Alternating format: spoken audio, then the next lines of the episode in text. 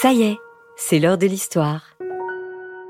Aujourd'hui, je vais vous raconter l'histoire incroyable de Frida Kahlo et ses animaux. Un livre signé Monica Brown et John Parra aux éditions Versant Sud.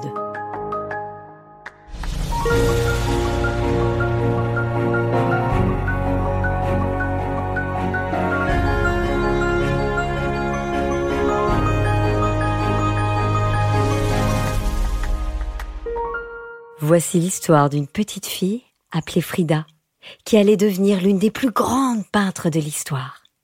Frida était spéciale. Cette histoire est aussi celle de deux singes, un perroquet, trois chiens, deux dindes, un aigle, un chat noir et un faon. C'étaient les animaux de Frida, et ils étaient spéciaux eux aussi. Frida avait un perroquet appelé Bonito. Comme son perroquet, Frida était colorée. Elle aimait les couleurs vives qui rendaient hommage à la tradition mexicaine et à son propre héritage. Elle vivait dans une maison du bleu vif d'une plume de perroquet, la Casa Azul, avec sa mère, son père et ses sœurs. Frida avait un fan de compagnie appelé Granizo. Comme son fan, Frida avait de beaux yeux attentifs. Plus grande, quand elle les fermerait, elle se rappellerait sa vie de petite fille. Frida était tout le temps avec son père. Il était photographe et il lui apprenait à regarder le monde avec curiosité. Ensemble, ils allaient au parc pour attraper des insectes et les observer au microscope.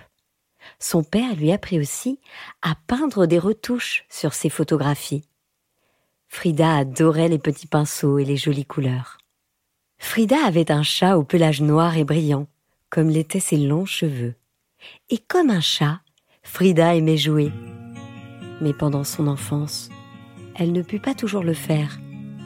Quand Frida avait six ans, elle tomba très malade et dut rester au lit pendant très longtemps. La petite Frida n'était pas triste et elle ne s'ennuyait pas. Elle soufflait sur la fenêtre pour faire de la buée et dessiner une porte avec son doigt. Frida utilisait son imagination et son regard curieux pour s'en aller par cette porte avec son ami magique une petite fille qui dansait et jouait comme un chaton. Frida était aussi indépendante qu'un chat. À cause de sa maladie, l'une de ses jambes était différente. Et les enfants se moquaient d'elle. Mais ça ne l'empêchait pas de faire du patin, du vélo et de la barque sur les lacs du parc Chapultepec pour que sa jambe devienne plus forte. Frida n'avait pas peur de faire ce que les autres petites filles ne faisaient pas. Elle portait des salopettes, faisait de la boxe et se battait. Frida avait deux singes araignées, Fulangchong et Caimito del Guayabal. Comme ces singes, Frida pouvait être malicieuse. Lorsqu'elle avait 15 ans, elle rejoignit une école appelée Preparatoria, où elle trouva un groupe d'amis qu'elle adorait. Comme Frida, ses amis étaient curieux et aimaient apprendre. Ensemble, ils lisaient, étudiaient, se disputaient et faisaient parfois des bêtises. Un jour, Vêtus de casquettes assorties, ils entrèrent à Dodane dans les couloirs de la préparatoria et ils y allumèrent des pétards. Frida avait un aigle appelé Gertrudis. Comme son aigle, l'imagination de Frida atteignait des sommets. À l'âge de 18 ans, Frida eut un grave accident et dut rester alitée pendant plusieurs mois. Cette fois, Frida ne se créa pas d'amis imaginaires. Elle créa des œuvres d'art. La mère de Frida lui construisit un chevalet spécial et accrocha un miroir au-dessus de son lit à baldaquin pour qu'elle puisse peindre. Frida utilisait son imagination et sa curiosité pour dessiner. Cher pied, pourquoi aurais-je besoin de vous alors que j'ai des ailes pour m'envoler? Et comme si tous ces animaux ne suffisaient pas, Frida avait deux dindes et trois chiens. Seigneur Xolotl, Señorita Capulina et Signoria Costi. Les dames de Frida étaient intelligentes et sensibles, comme elle. Et comme Frida, ses chiens étaient chaleureux et aimants. Ces chiens Xolo étaient de la même race que ceux que les Aztèques utilisaient pour chasser des centaines d'années auparavant. Ils représentaient l'héritage de Frida et elle en était fière. Les chiens de Frida n'avaient pas de pelage, mais leur corps était chaud et Frida leur faisait de gros câlins quand elle se sentait seule ou triste.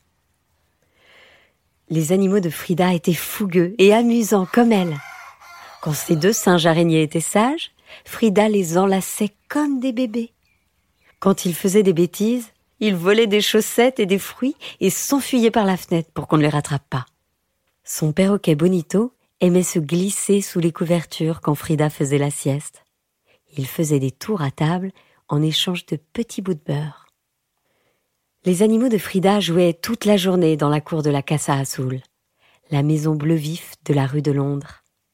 Son mari, Diego Rivera, avait construit une pyramide pour que les animaux gravent dessus et se promènent en liberté.